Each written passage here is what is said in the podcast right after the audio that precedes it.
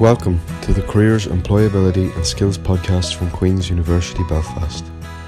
This episode was recorded during an information session with the Rian Immigrant Centre and features guest speakers Jude Clark and Michael Downey. This session was hosted by our Global Opportunities Development Officer, Rory McGrillan. Good afternoon, everyone, and welcome to the Rian Centre J1 Visa Information Session. We are kindly joined today by Mr. Jude Clark from the Centre and we also have Michael Downey, who is a current Queen student. Uh, Michael spent 12 months in the US uh, last year and spent those 12 months across a number of different locations. So I'll let him go into detail on that. So at this stage, I want to now pass you over to Jude and start by saying thanks very much, Jude, for uh, offering this session today. Thanks, Rory. Um, thanks, everybody, for coming along and uh, joining in this uh, information session today. Um, I'm going to be joined uh, with uh, by Michael Michael Downey, as Rory's just mentioned, uh, current Queen's University student. Um, so here I'll just introduce our centre, which is uh, Rian Immigrant Centre in Boston. Uh, we were formed 31 years ago by Irish immigrants to help Irish immigrants, and we have now expanded our our work um, to cover lots of different areas: legal work, wellness, citizenship, and of course our learn exchange programs through which we run this J1 visa. Uh, I am actually our Irish office. I live just up the road in Glenavy, uh, County Antrim here. I'm a QUB uh, grad myself. Um, just a little bit about me. Uh, you just I'm just all about sports. I play virtually every sport you could think of. I'll try I'll try anything. Um, that's that's a little bit about myself. And today, really, I'm here to uh, tell you everything you need to know about the J1 graduate visa. Um, that's what it's commonly known as, but it also works for undergrads uh, such as Michael uh, with, a, with a third year placement. So, in terms of thanks, I'd like to thank Rory. Uh, always a great help uh, to our centre. Uh, I'm in and out of Queens quite quite regularly, two or three times a year doing these types of presentations. So thanks to Rory and the team there at Queen's University for always being accommodating and helping us out. Uh, and also thanks to Michael who has kindly uh, volunteered to help out here today. Michael's just spent the last year uh, from August to September on placement in the United States and he had pretty good experience by all accounts and he's going to chip in here today uh, with little bits and pieces to help you uh, understand, you know, what the visa program's all about. Uh, Michael was based in New York City. He had a placement at Artec Holdings. Okay, so we'll start off with uh, there's Michael uh, standing at the uh, US Open tennis uh, final last year, um, and you can access Michael's blog there on the on the Queen's uh, Careers website. There, it's QUB to New York City, my placement year diary. It's it's a it's an interesting and fun read, so I would advise you to, to give it a, a glance. And there are two visas. Uh, so the first visa is the J1 Irish Work and Travel visa, which is really the graduate visa. Anyone coming out of university having graduated.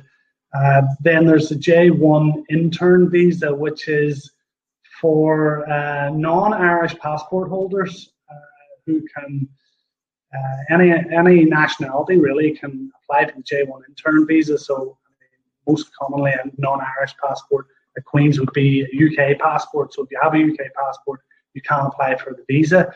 Uh, the difference between the two visas is that on the J1 Irish work and travel, with the Irish passport, you can travel without work lined up.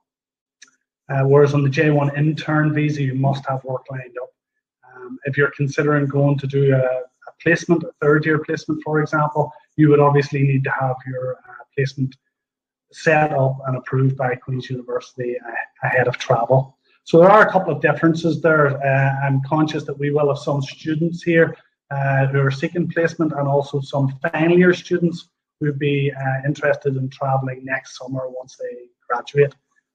There are some visa restrictions. Uh, I'll get these out of the way uh, nice and early. Uh, anything that involves unskilled or casual labour, for example, working in a bar, working in a restaurant, um, anything clinical or medical as well. So, uh, issuing medication, providing care, uh, nursing, for example, anything like that um, is kind of listed there in that slide. Um, it's excluded from the visa program. Whenever the visa was set up with the US government, they sort of set these conditions on it. Um, but all other areas uh, are fine, apart from any of these ones I've listed in this slide.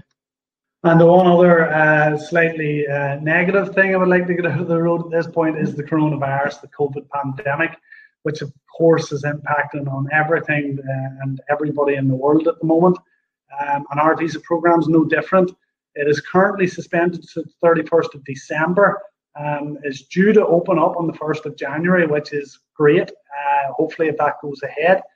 Um, but if it doesn't, there's a there's the reality is there's a possibility the suspension could be extended out to maybe March or something like that. Who knows? But current final year students um, or students interested in doing a placement next year uh, or recent graduates, you should all be able to apply for this visa in 2021. Um, the, the reality is there's a little bit of an unknown there. We can't be 100% sure, but anybody who's registered an interest with us, um, I will have your email address. If you haven't already did that, I advise you to do that. It means any any updates from the US State Department, we just ping an email out to you, and then you get your you're updated, you know, within a day or two of the notice coming from the US State Department.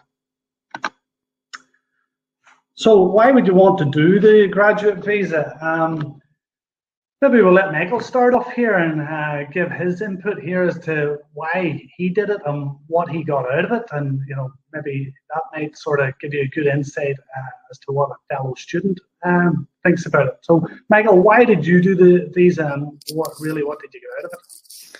Well, first of all, I wanted like uh, international experience, um, and it's a perfect opportunity, you know, to gain experience related to work and travel. Um, but for me, I don't. I love traveling. Um, I love meeting new people. You know, I was in a workforce which were mostly American, so you know, you're learning about uh, American business culture and American just general culture. Um, and obviously, New York City is su- such a cool city. There's so much stuff to do. Um, but yeah, for me, honestly, it's like one of the best experiences I've had in my life so far, um, both personally and professionally. And I would recommend it to any student. Um, it's such a good learning curve. You learn so much. Um, you learn how to manage your finances. Um, you learn how to, you know, network with people. Networking's huge out in the US. Um, there's so many events you can go to. Um, but yeah, all around, it's just a great experience. Brilliant, thank you, Michael. Um, he's covered. Michael's covered pretty much everything I have on my on my slide here. Uh, the one, uh, the second bottom bullet point there is very important in that this opportunity will pass. Um, you know, especially for graduates. Uh, you know, as a graduate, you get one opportunity to do this visa, and once your uh, your eligibility window is up to one year past the date on your uh, graduation scroll. So once that eligibility window passes, it's you know, your opportunity to get to America to work is very, very uh, limited from that point on. So it's a great opportunity for uh, students and graduates. Um, and if you're really interested in doing it, I, I, I advise you to explore it. Um, Shauna, I've just put in here, Shauna is a quote from uh, UCC graduate. Uh, she was based in Boston, and I met her when I was over there in February. And I just liked what she said about why she applied for the visa, and it was just to do something different, something exciting, something outside of our comfort zone. Uh, and Shauna, like Michael, just returned there in September, October uh, this year, and, and had a fantastic experience as well. So travel as much as you can. You'll see a couple of pictures of Michael here through these slides. Uh, Michael, hope you don't mind. Uh, this is Michael. Maybe you want to explain here where you were at and what you were doing. Well, in this photo, you've stretched that out. I look fat in that picture. um, no, this picture was in Chicago. So that was this was actually after uh, my work finished. So once your work finishes, uh, you're granted 30 days um, in the in the US. Um, so within that 30 days, I went to a few places. But this is Chicago. It's um, cool city. Um, I also spent some time down in Florida, uh, in Miami. Um, but yeah, traveling traveling was amazing. So it was. Um, you meet so many interesting people when you're traveling, and you also learn about you know different states. Every state is very different. Although Chicago is quite similar to New York, but you know the likes of Miami and Texas, um, it's just different cultures, different people, like different way of life. Um, and it's so cool to see that diversity, you know, in such a huge country. Thanks, Michael. So really, uh, you know, you're going to be there for a year, 14 months in total, including these two 30-day periods that Michael's talking about at the beginning and end of your visa. Um, so, I mean, there's lots of opportunity. There's up to about 60 weekends in there um, to travel. And I did exactly what Michael did. I was there for five years. Um, weekends, long weekends, like American holidays, just take yourself off and jump on a plane and head to another different city. And it's a wonderful opportunity, besides gaining the work experience, to see as much of America as you possibly can. And I know from looking at Michael's blog that that's exactly what he did. Uh, it's another thing I would highly recommend. So what is our role? Uh, Rian Immigrant Centre in Boston. Uh, we've been running the visa program now for 12, 13 years. And we've taken over 3,000 Irish students and graduates from all over Ireland, North and South. So we're, we're very well experienced in how to run a good visa program at this stage. Um, you know, we'll help you with all your questions and answer, uh, questions and process your visa application, of course. Um, we are a visa sponsor, so you need a visa sponsor to get to the states on this visa, and that's what we, you know we fill that role. We also issue all your important United States Department of State uh, records, paperwork. We manage that database, the U.S. State Department database. Um, we will help you find work. We can't guarantee we will find you work, but we will help as much as we can again, dipping into our database of employers uh, that have helped us over the years. Um, we'll support and mentor you all the way throughout your uh, visa program. Any problems you might have, um, you know, we're there to help you. And you know, we will also include you in any professional development sessions that we have, either in Boston in our office or some that we actually do online if you're in other areas of the uh, of the country. So, Michael, I just want to ask you here: Was there any particular? I'm, I'm not sure uh, about this, what your answer is going to be, but was there any particular moment where you uh, really felt like you know the support or the help that we gave you made a, a big difference, or or not, or whatever? Well, I'm just like the support was great, you know, the whole way through. Um, as you said, like from the initial, you know, visa process right through till when you're out in the US, and especially when the pandemic hit, you know, the support was amazing. Um, by yourselves, you know, you had live uh, events on Facebook, and you know, constantly reaching out via email just to ensure that you know all the interns were, you know, happy whether they wanted to stay, whether they wanted to go home. But know, the support was amazing. Um, and then throughout the year too, you know, I got frequent emails from the Ryan Center, you know, with events happening in New York City. Um, so I I went actually quite a lot of those, and that's where you meet, you know, other interns on the same. They're on the same program, um, and everyone just wants to help each other out. Um, but yeah, the support was really really good by the Ryan Center, and I'd also like to add to that at the beginning. Um, the database of you know previous employers was like so important because I had tried hard to find a placement in the US and it's very difficult because a lot of them offer just like three months um, internships in the summer but finding like a 12 month placement um, was quite difficult but um, the Ryan Immigrant Center had you know contacts or like businesses which had taken students on for 12 months before so you know, they knew the visa process, they knew like all the other process that was involved bringing someone over, and like that that was really invaluable to be honest. Um, that's what helped me so much that that database of contacts. Thanks, Michael. Okay, so this is an example of one of those events that we would uh, regularly host. Um, this is pre-pandemic, so it was in our office. and you know, there's probably 20 or 30 uh, students there, a couple from Queen's University actually sitting in the front row there, I thought. Um, so that you know, we what we would do in this one, this example here is we bring in local business leaders and ask them to share their expect, expertise with our J1s. So and if you, no matter where you go in the United States, you'll benefit from this because we will host these events, and like Michael said, there we'll put them on Facebook or whatever, so you can check in uh, from San Francisco, Chicago, or wherever you're at.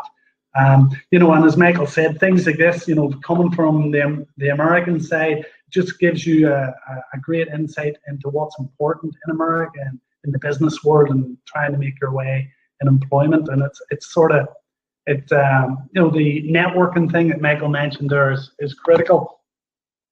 Uh, the visa cost is something that obviously everybody's interested in. Our visa fee is 1150 US dollars. There's a SEVIS fee, which is a US government database that you must register for. Um, it's $220, and then the US Embassy or the consulate in Stranmillis there. Consulate fee is 160. Uh, you pay insurance and you pay flights. Uh, if you do your research, you uh, will find that there are other visa sponsors out there, but you'll also find that we are uh, the lowest. Okay, so here's another uh, photograph uh, just of an activity that we do in Boston. I, I registered, must be 10 years ago now, um, for these free tickets from one of the local universities there Boston University and they send us tickets to various basketball games, ice hockey games, and so on. So if you're fortunate enough to choose to go to Boston, uh, this is the type of thing that we would regularly invite you to. Michael mentioned some things that we would uh, send down to the guys down in New York or whatever city you're in, but usually it's more more of an actual free ticket or something like that if you're going to uh, be in Boston. But there's actually uh, there's two Queen's students in this picture here as well.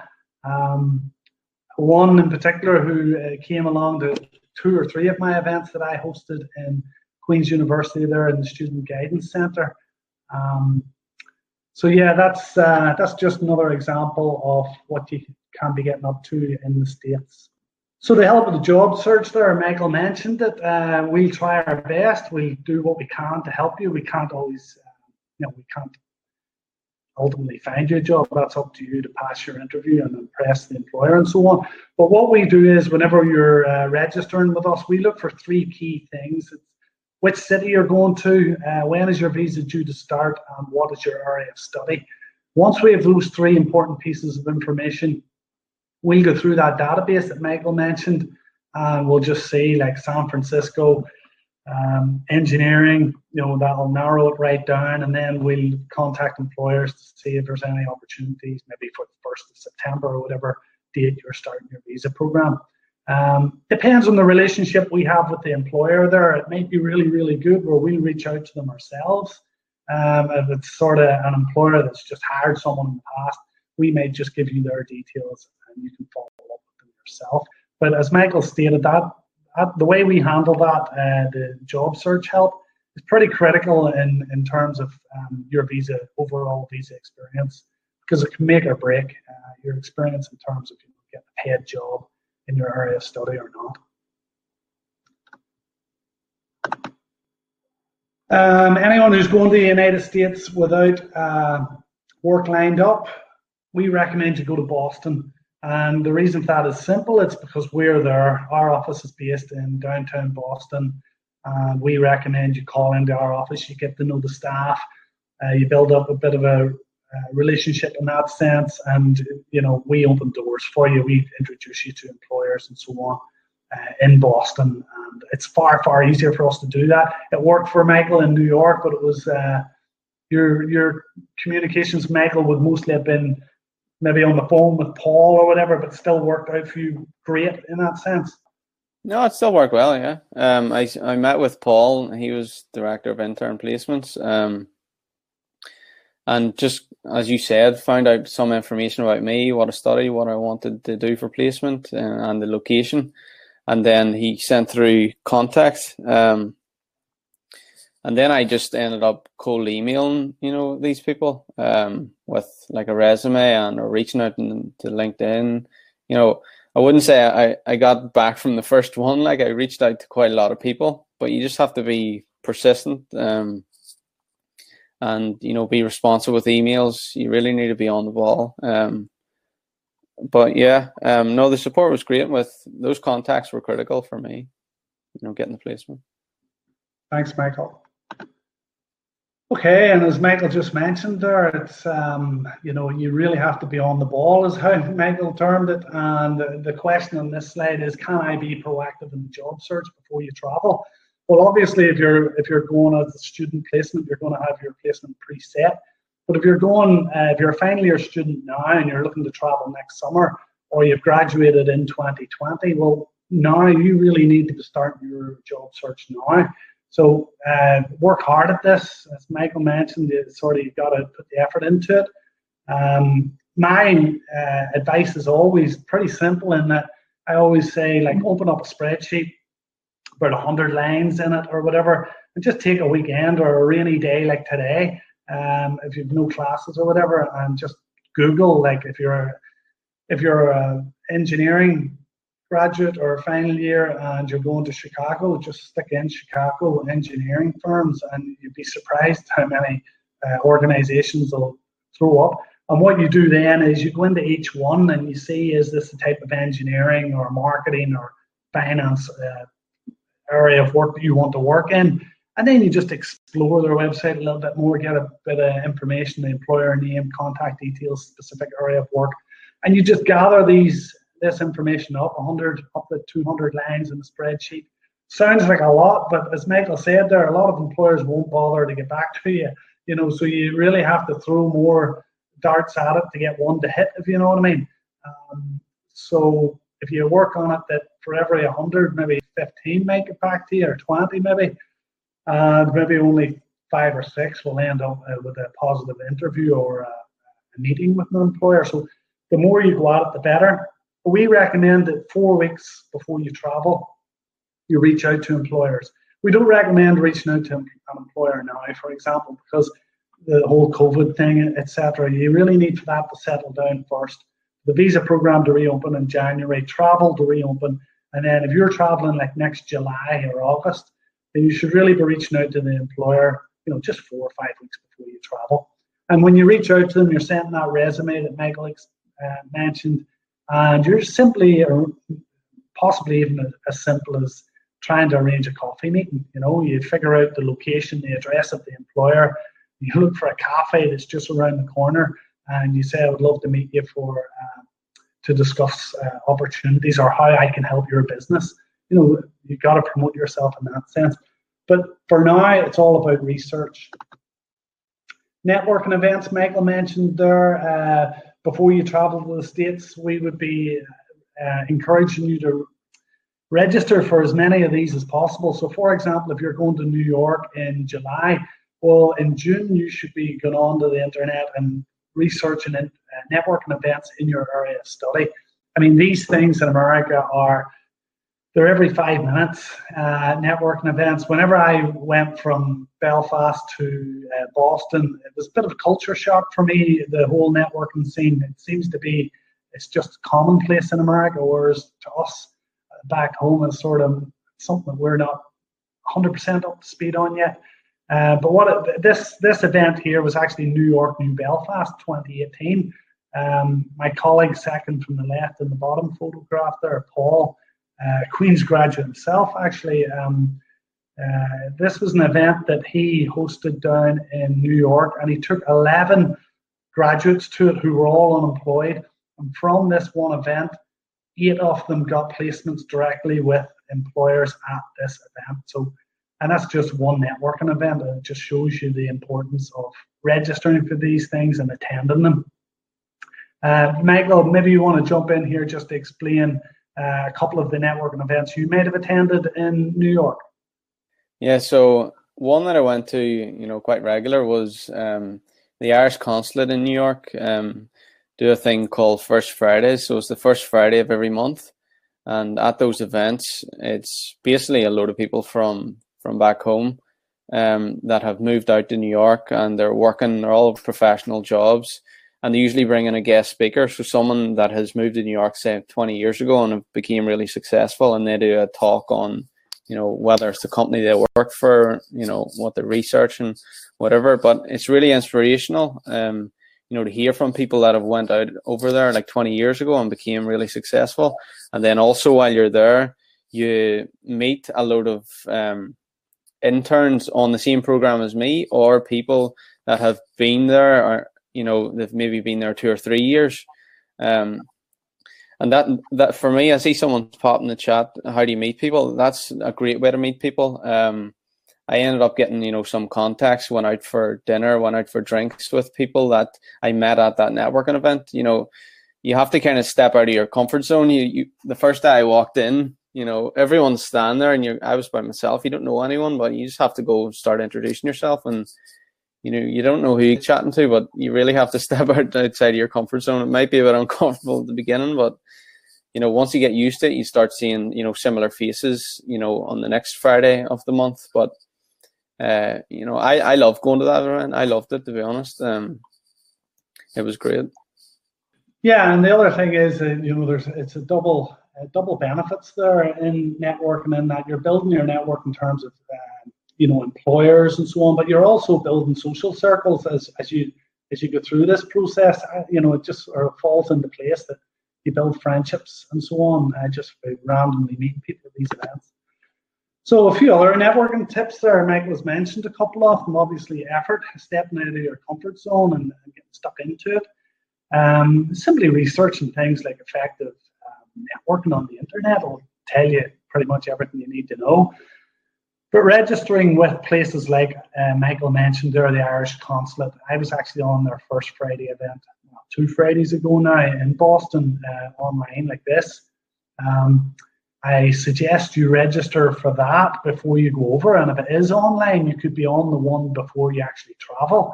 And you can submit questions ahead of the event. And you could put it out there that I'm coming over to New York and I'm I'll be seeking a job in marketing or architecture or whatever it is.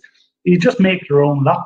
Um, there's also a couple of other important uh, networking groups there. One is the Irish Network in the United States. Every city uh, has one of these. Uh, Boston, I would t- attend that regularly. Uh, the Irish Business Association as well has uh, branches all over the United States.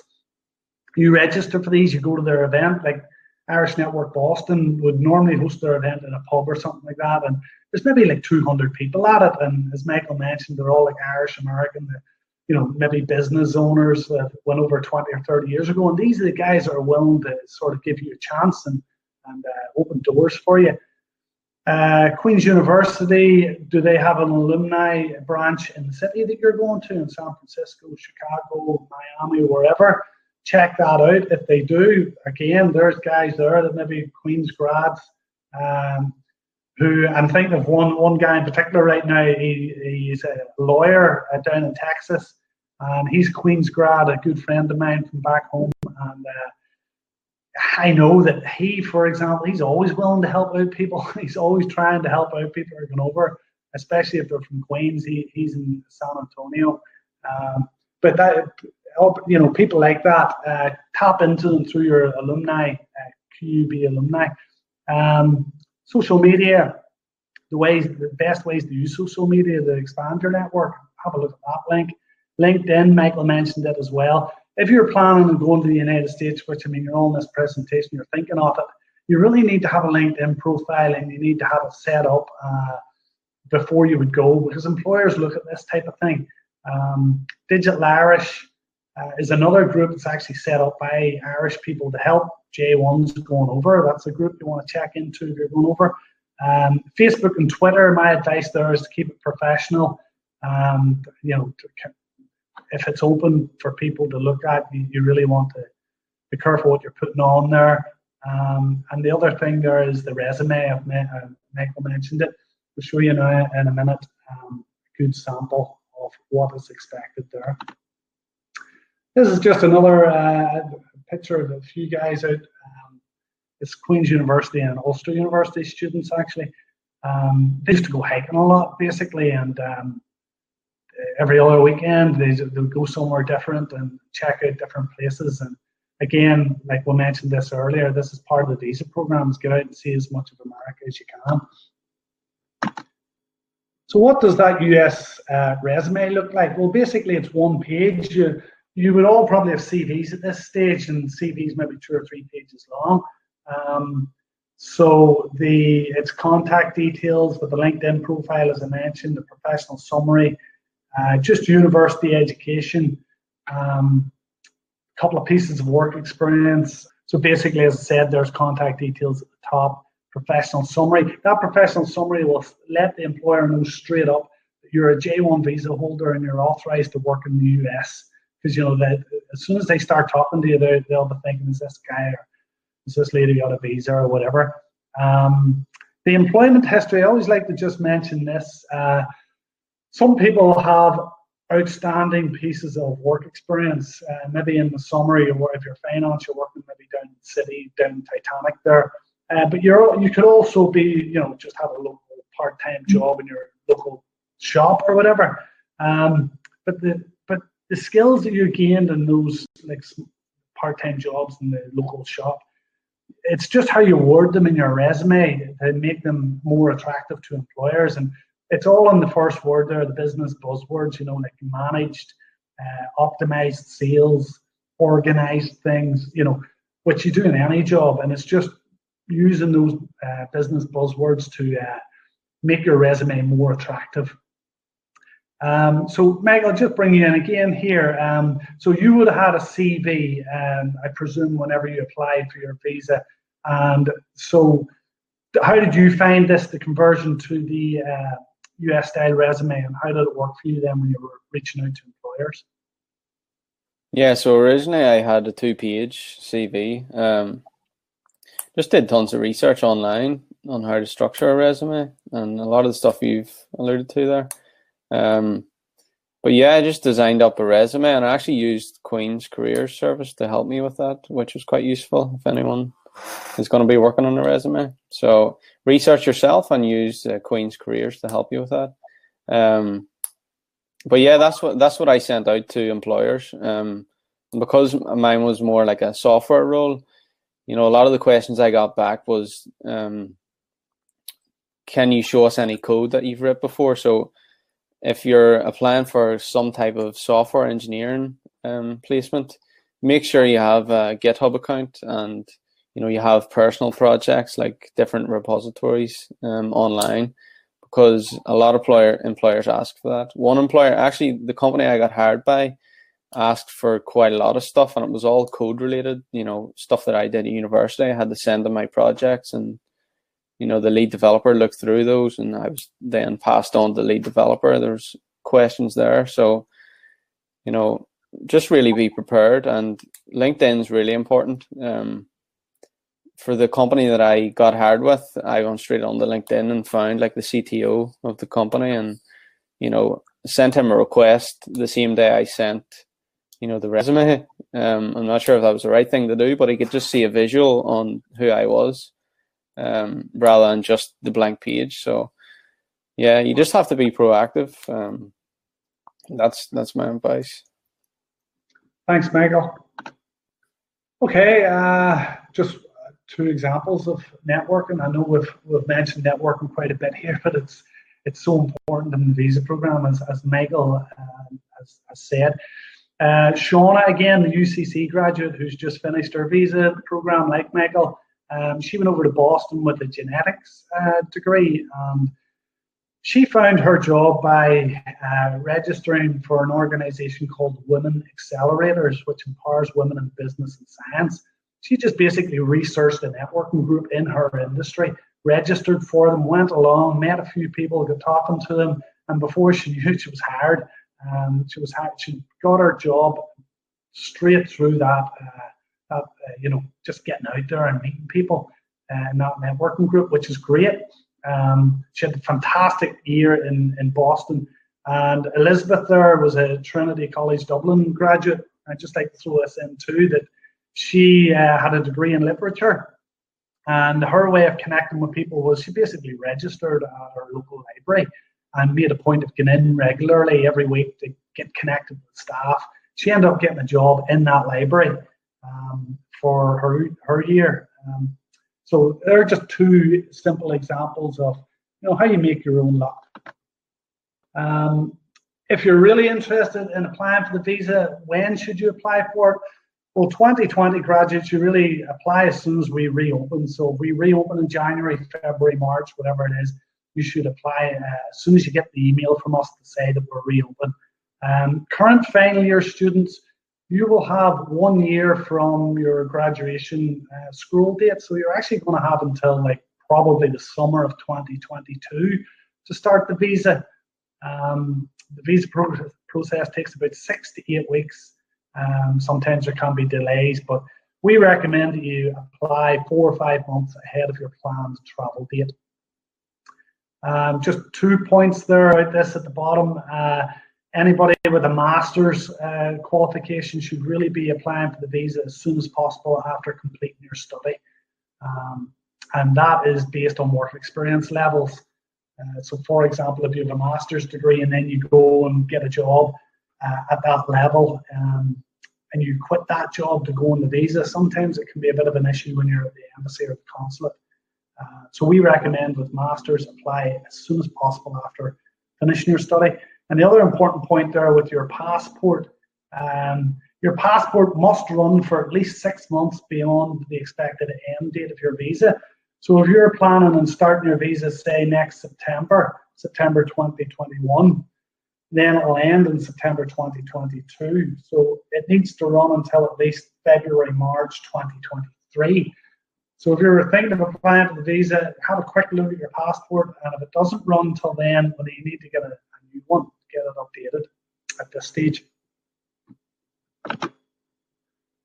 So um, there's just uh, the contact details for you to register your interest in the visa if you haven't already did so. I know quite a few of you have um, registered your interest. Um, there's the link to our waitlist on our website, and that's our email address. If you if you have any questions, you can ping an email in there. Our telephone numbers, and whenever we open up, them we will send an email out to everybody on the waitlist. Uh, and just finally, there are photographs, just a bunch of J1s in Boston at, um, at a baseball game out having fun uh, one evening. And I keep mentioning have fun, you know, it's important. It's a one year a one year visa program. You do want to gain as much uh, international work experience as you can, but you also want to make the most of the opportunity in terms of meeting people and traveling and exploring country. So that's my uh, all the information I really need to give to you at this point uh, in terms of general information. Um, if anybody has any specific questions, then um, I'm free to take questions now, and Michael as well. So, Jude, uh, thanks very much to yourself and Michael for all that information. Uh, there's a few questions from a good mix of questions from students. So, the first one was from Antonia, and it was in regards to registration. And you've obviously covered that there, but just to add to that, following today's session, I will be sending everyone who registered a copy of the this recording, but also that link in the email, and we're hoping to send that out either be later this afternoon or on Monday, just when we get the get all the information pulled together. Um, Antonia has asked can you do it during the summer before you graduate if you're a postgraduate student? Um, so you can do a summer J1 visa, which is a short-term visa. Um, we don't sponsor that one. There's other companies out there that do sponsor the short-term visa. Um, but if you priced it up, our visa is probably a pretty similar price to the short-term summer one anyway.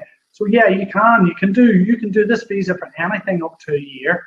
So I mean, if your study finished in May and you were going back to university in September, you could do the visa from like first of June to the end of August for four months or whatever. Certainly, it's anything up to a year. But the thing is, the important thing is that your work must be in your area of study. And that shorter J1 visa, you can work on anything. You can work in bars and so on, but not on the uh, this visa. Okay, so the next question is from Kahar. So it is: Is it easier to get the J1 IWT if you have a job lined up? And would you recommend beginning it and seeing the sites while looking for a job? Uh, well, if you're eligible for the visa, the J1 IWT, which is commonly known as the, the graduate visa, if you're eligible for it, um, and we put you through our application process, whenever you go to the embassy to get your visa uh, or the consulate, you know, the chances are you're going to get the visa, uh, whether you have the job lined up or not. Um, you know, obviously, it's going to look great that you have a job. and It's always better that you have a job lined up for you personally. But it's not a deal breaker if you go to the embassy or consulate to get your visa and you actually don't have a job set up. You know, th- this visa has been set up to accommodate people uh, like yourselves, graduates going over to the States without work lined up. Um, it's a sort of just, we're the, you know, the Irish passport holders, basically the only uh, country in the world that has that benefit. Uh, believe it or not, every other country is J1 intern. And you have to have a placement set up. Um, but it's tricky finding a placement before you get over there. Um, I've helped many Queen's students uh, try it, and you know, with the help of if you if you're a student, you know, connect with your uh, your university advisors there in your course uh, in terms of your placements. Um, but if you're if you're going over as a graduate, then we will help you as much as we can, as Mike has discussed. Very good, thank you. So Lucy has asked the questions in this for yourself, Michael. Uh, how many days holiday did you get uh, with your work? And just touching back on how did you go about making friends in the city? So see the second part. Can I can I ask you about sort of friendships in terms of work as well? Um, so my company got most of the public holidays. Um, not all of them, but most of them. I think we probably got off around five or six, and then uh, at Christmas time we got. I think it was between a week, a week and ten days, which is quite a lot for US standards. You know, it depends on the company you're working in. Maybe if you're in a corporate job or something, you might only get a couple of days off for Christmas. It just completely depends on the company. Mine was like a startup company, and uh, one of the CTOs is actually from Roscom, from Ireland. Um, so they just have you know a longer holiday period at Christmas. But um, yeah, that's that's it for for holidays. Um, and how did you make friends? Well, obviously, as Rory said there, in the workplace, um, you make tons of friends in the workplace. Even though it was a small company, there was 35 employees, but uh, the team I was on, the development team, there's about seven uh, seven people. Um, but yeah, I became friendly with nearly everyone in the office because it's such a uh, small company. Um, it was cool. We also, you know, had uh, drinks after work and stuff. You know, you can uh, network with people, you know, in your workplace. Um, you can make friends that way, and then also going to these networking events, um, especially the the Irish consulate it was great. It was really good. And one thing I want to say about the Irish Consulate too, on the first Friday of each month, there'll always be a bunch of um, J1 IWTs there that don't have work yet, and they also they always do a shout out saying, um, for example, here's Michael Downey. He has just came here. He's looking for a job in software engineering, and you'll put your hand up, or you can go to the front of the stage and that's a great way to get jobs um, because there's people there that work in these industries and you know if someone pops their hand up saying i own a software company you just go over and speak to them um, so, so they really help you um, really help you try and get a job you know if you don't already have one um, but yeah the networking events and the queens alumni events i found really useful um, i only went to two but uh, you know, you met people that graduated from Queens, people that are out there, as I said before, two or three years, or maybe twenty years, and that's basically how you make friends. You just have to go up and speak to people. Worst case scenario, Michael, you always get a bit of nice food as well at them. So oh, I know the food always good. uh, thanks very much. So there's a question in from Clodagh. Uh, does the program run from different months of the year, or will it only begin in the summer? Unfortunately, my eligibility window closes this year as I graduated earlier this year, but didn't get to avail of the opportunity because of obviously coronavirus. Yeah, so uh, Clodagh, probably, I'm presuming, yeah, you graduated last summer, 2020. Uh, yeah, so it closes, it depends when your the eligibility window closes. You've got up until that point. So if you graduated in July 2020, you've got until July 2021 to start the visa program. Um, it's similar if you graduated in October, it'll be around October. Um, so you should have time there, you know, at the, at the start of the year. Um, sometimes the US State Department might make an announcement in terms of an extension. And I wouldn't rule this out that um, if the you know, if the suspension runs on into 2021, I wouldn't be surprised to see notification coming from the State Department to say that uh, anyone whose deadline passes maybe early in 2021, that may be extended. So I don't know, but if we do get information like that, then I would, of course, send an email out to everybody that's on our wait list that would be impacted by that. But Flora, I think for now you're you're eligible and um, you should still hopefully get the travel on the visa. Thanks very much, Jude. So the next two questions are very important, and I'm going to sort of ask you, Michael, to contribute to them. So the first one was, what were your rent costs in New York? How much would you need spending per week? And then Renia has also added that, how much do you need in your first month before receiving your first salary?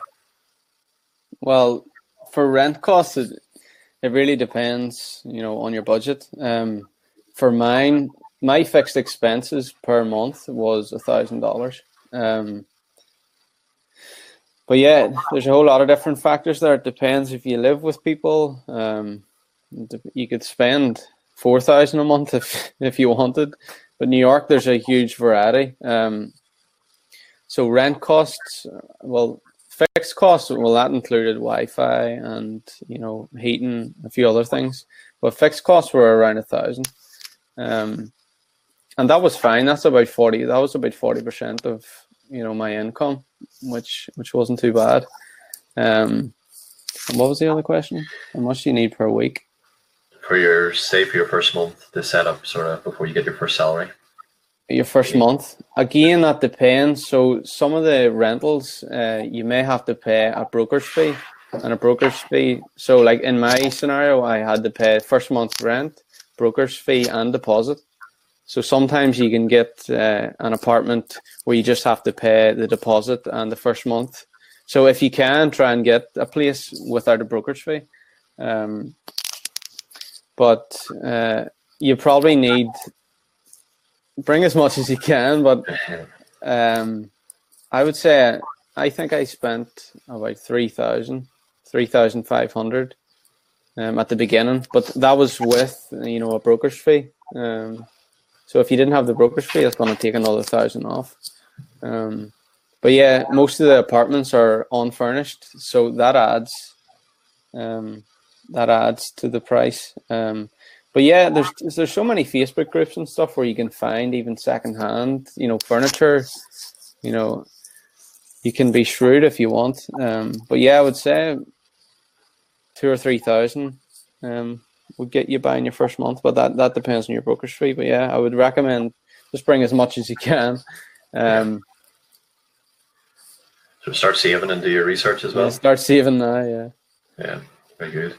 And Jude, obviously, uh, New Boston it would be slightly cheaper, I expect. Uh, my my answer to this is always like your your rent is is going to be more than what you'd be paying at home, right? That's that's a given. but there's so many other factors to consider uh, when it comes to the overall expenses. Michael mentioned there his his um, outlay on that was thousand dollars a month is, is, is, his expenses. I presume that was covering uh, you know all your bills. Yeah. Um, you know the, the thing like transport, for example, in America is it's it's borderline free. It's that cheap. Um, you know, and you factor that in that you're going to be living in the city and you're you're monthly ticket for the in Boston sixty dollars, in New York I believe it's around hundred, but it's still like you know cheap. Uh, that's all your transport, all your buses, all your trains. Um, so I mean, no matter what city you go to, you can expect to be paying higher rent than what you're paying in Belfast. Put it that way. Um, but again, I was talking to Michael the other day, and we agreed on this.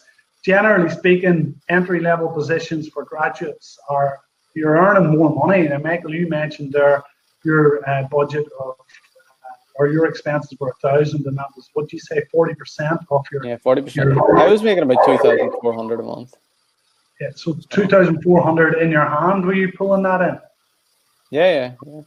Right, so two thousand four hundred in Michael's hand, which is probably three and a half thousand before taxes, or over three thousand before taxes.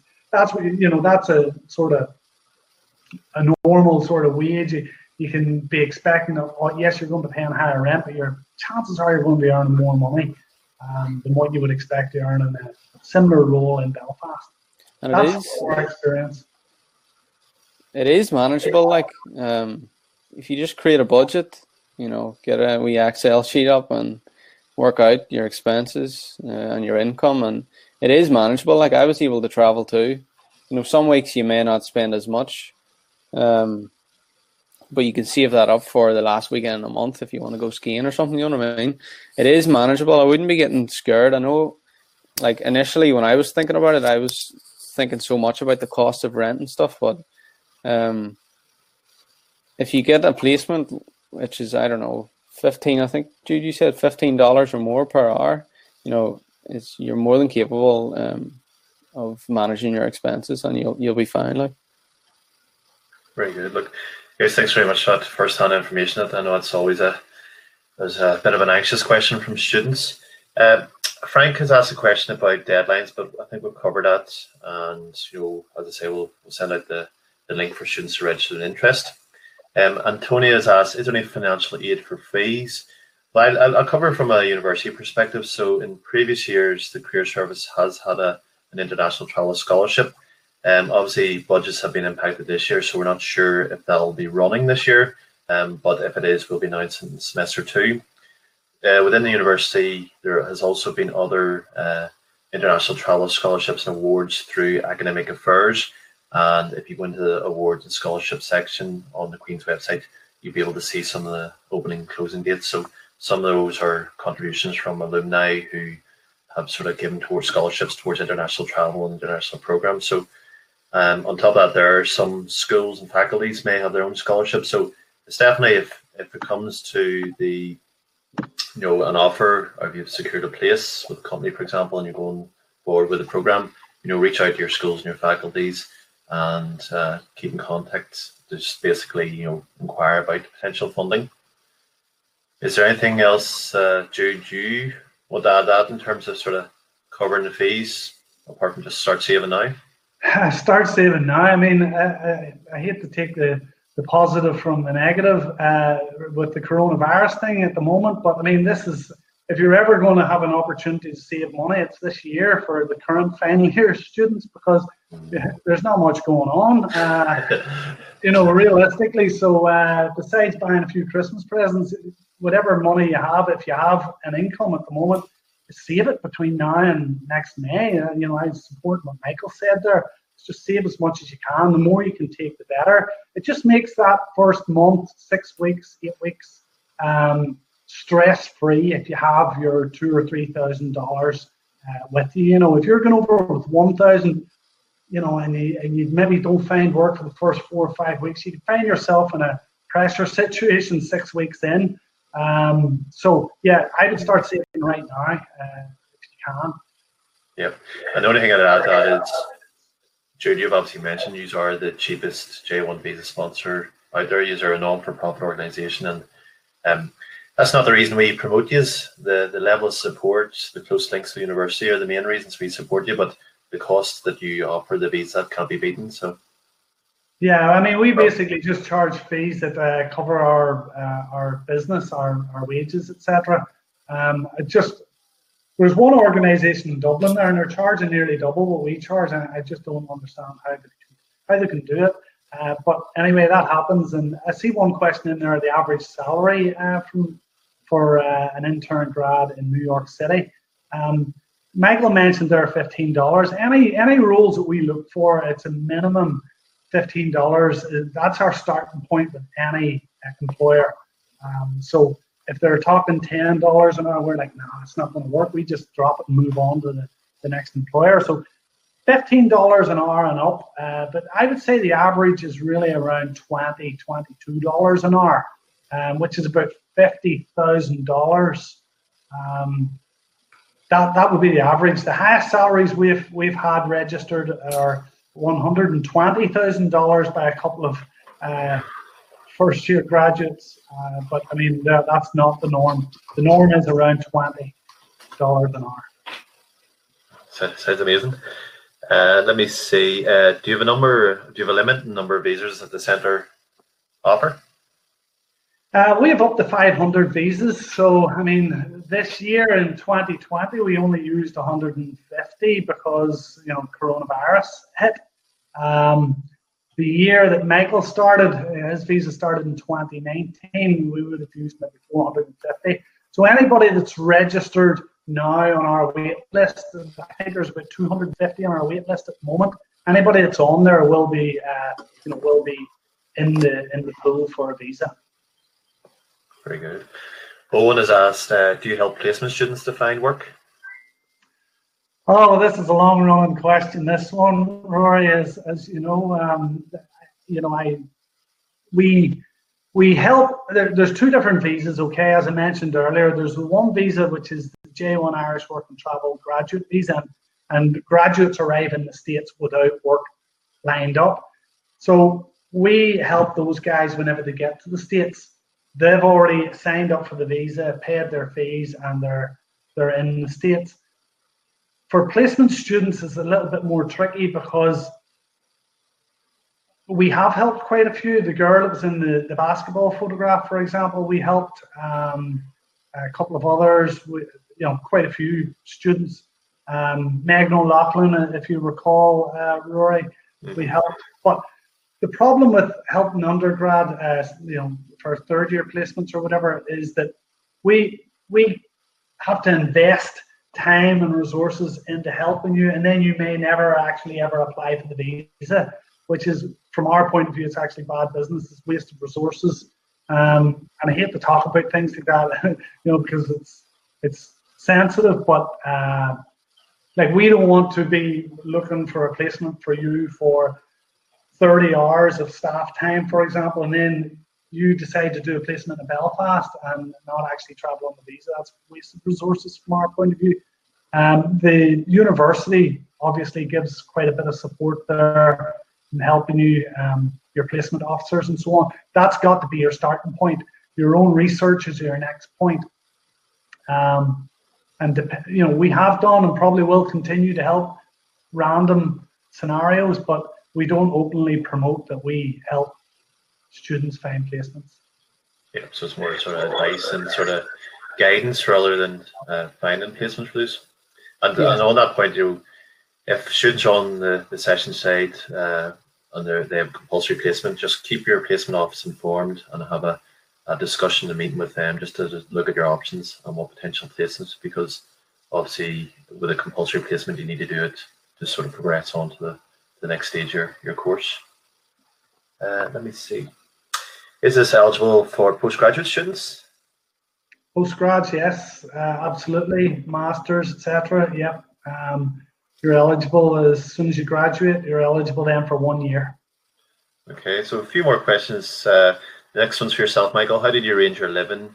Did you set up before you left, and did you have a 12 month contract or had two sublet? Yeah, so for this one, I use the company. You can download it on your phone. It's called Street Easy. Um, it's an app for basically finding apartments, and it's great. You can just filter by borough, by location, by price. Um, so just figure out your budget first, and then you can filter by, you know, your budget. Um, but yeah, if you look it up, it's called Street Easy, streeteasy.com. And it's great if you find somewhere you like. Um, you can just submit a request to the realtor, and then uh, you can just keep that ongoing uh, communication he was able to do like a video call and you know share the screen. Um, also sent through videos of the apartment, um, just to give you you know a visual. Um, and yeah, everything was done before I got there. Um, signed the contract. It was a twelve month contract. Um, but yeah, it was a twelve month contract. Yeah, that's it. Pretty good. But again, just come back to doing your research and looking at costs. Um, just be very very careful in terms of sort of not being scammed or sort of yeah. stuff like that there. So um, just takes a bit of time and a bit of research. Yeah, Rory, if I can just add to that, um, a lot of the times students or graduates are heading over in groups of twos or threes or fours or whatever, um, which is great because, as Michael mentioned earlier, it cut down costs, but it's also a, a comfort as well. You're sharing sharing rooms and so on. But for example, I'll just give you an example of the help that we can do there. If, say for example you're going to Boston, we have always got about 30 or 40 J1s in Boston. Um, so if you're going to Boston and you're traveling on your own, for example, we would send an email out to those J1s that are already in Boston and say, look, Joe Bloggs is coming over from, you know, from Ireland to Queen's University or whatever. Um, does anybody have a room or does anybody know if someone has a room or something like that there? You know, so we can do a little bit of help, a little bit of outreach there. And sometimes that works and pays off. And you you be arriving in the city and you, you've somewhere to go to straight away and you've got an immediate uh, social circle and group of friends. So um, so we can help a little bit with that too, you know. On, on that, Jude, if a student asks, could you possibly connect them with someone who's currently in the country in Boston? That's it. That's that's it. 100%. If, if the student wants us to connect them with people, that's what we do. We ping an email out to everybody that's in that city that they're going to, basically saying this is a Queen's University graduate coming over, and this might go to 50. If it's New York, it could be going to 100 people or 150 people. Um, yeah, and what you do is you always get one or two people coming back saying, "Yeah, I would like to meet up with them" or whatever, and there you are. It's you take it yeah. from there, you know. And uh, I would encourage everyone if you're um, heading out, planning heading out, you know, avail of that sort of offer because speaking with people like Michael who have done the experience or have that first-hand information is very, very important. Sorry, I just want to add something. There's also a LinkedIn group that the Rand Centre have. Um, so I remember being added to that group, and then you just pop in, you know, Michael Downey, Queens, coming over on this date, and that's another great way to meet other interns that, that are already in this group. I'm not sure if that group's still running, Jude, but yeah, it is, Michael. Thanks for reminding me. it's it was uh, good. Yeah, so basically, if you're coming on our visa program, we have you register for LinkedIn. You know, we we make you if you haven't already got a profile, we tell you get the profile set up and join our LinkedIn group. And of course, that's a way of connecting with people as well. Um, whenever just prior to going over is best time, you know. Uh, I'll be arriving in New York and um, you know make connections there. Okay, well, two two questions to finish off, and this could be an important one. Uh, would you recommend as a graduate in June 2021 to work at home for say 10 months, then try for the J1 so you have more experience, or would it be best to go as soon as possible? Uh, well, if you're a master's or postgrad graduate, I, I will recommend that you travel immediately. I mentioned that in through the slides. That is because too much work experience can work against you if you're a master's uh, graduate. Okay, because this visa is an intern visa. It was originally set up to help students and people coming out of university gain work experience. So, you know, for example, if you're like if you did your undergrad and then you maybe worked for two years and then went and did a master's and then you added that year on that you've just mentioned, two, possibly two or three years work experience coming out with a master's, you know, and that can that can actually harm your application for the visa. So if you're a master's, I would say uh, apply as soon as you come out of university. But if you're coming out with an undergrad degree, um, yeah, get that little bit of work experience. It will always look great on the resume there. You know, anything that you can add to your resume before you go out to the States is obviously going to help you find work. Um, if you don't have any work experience at all, I would definitely recommend that approach. Um, but if you have, you know, work during your summer holidays and so on, um, uh, you know, it can be a big choice to take a job in Belfast or to head away in this. Now it's entirely up to you, but it's okay either way. Thanks very much. And then the final one, you probably get this quite often, uh, Jude. Can you expand the amount of time on your visa if you want to stay longer? The visa is for a maximum of one year. Uh, it's obviously you know 365 days or 366 on the leap year. It's one year exactly. Um, you get 30 days grace period at the start, and that really helps you get settled. Um, you know, sort out your accommodation, maybe have a wee week holiday if you want, and then 30 day grace period at the end, which is as Michael used it was to go and see a bit of the country.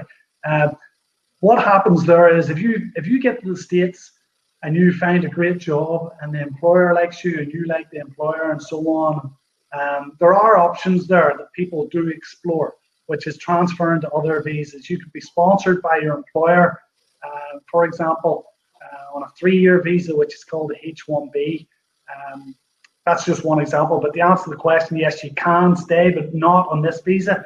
Um, the visa is limited to one year max. Very good. Thank you very much. That's all the questions. Is there anything further, Jude or Michael, you'd like to add before we wrap up the session? I just want to say, if, if anyone here wants to reach out to me, you know, feel free. I'll be happy to ask, or I'll be happy to, you know, answer your questions, any questions at all, because that's what really helped me. Um, I remember when applying, I spoke to a girl at Queens who had went to Boston the year before, and that was really the turning point for me. You know, it helped me so much. Um, but yeah, reach out to me. I'm going to pop in my email into the chat here, and yeah, just ask me any questions if you have. I'll be happy to help you out. Very, very, very kind, Michael. Thank you very much. And Jude, from your perspective, is there anything else you'd like to add?